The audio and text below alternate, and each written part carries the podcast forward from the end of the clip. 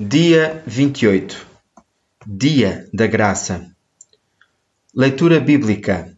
Romanos 12, 21 Use este dia para orar e refletir sobre a leitura desta semana, agradecendo pela graça que é nossa em Cristo. Não te deixes vencer pelo mal, mas vence o mal com o bem. Romanos 12, 21 O devocional da Quaresma, O seu amor dura para sempre, é um original, Lent, Is Love Endures, de Amanda Williams, locução de Nuno Conceição.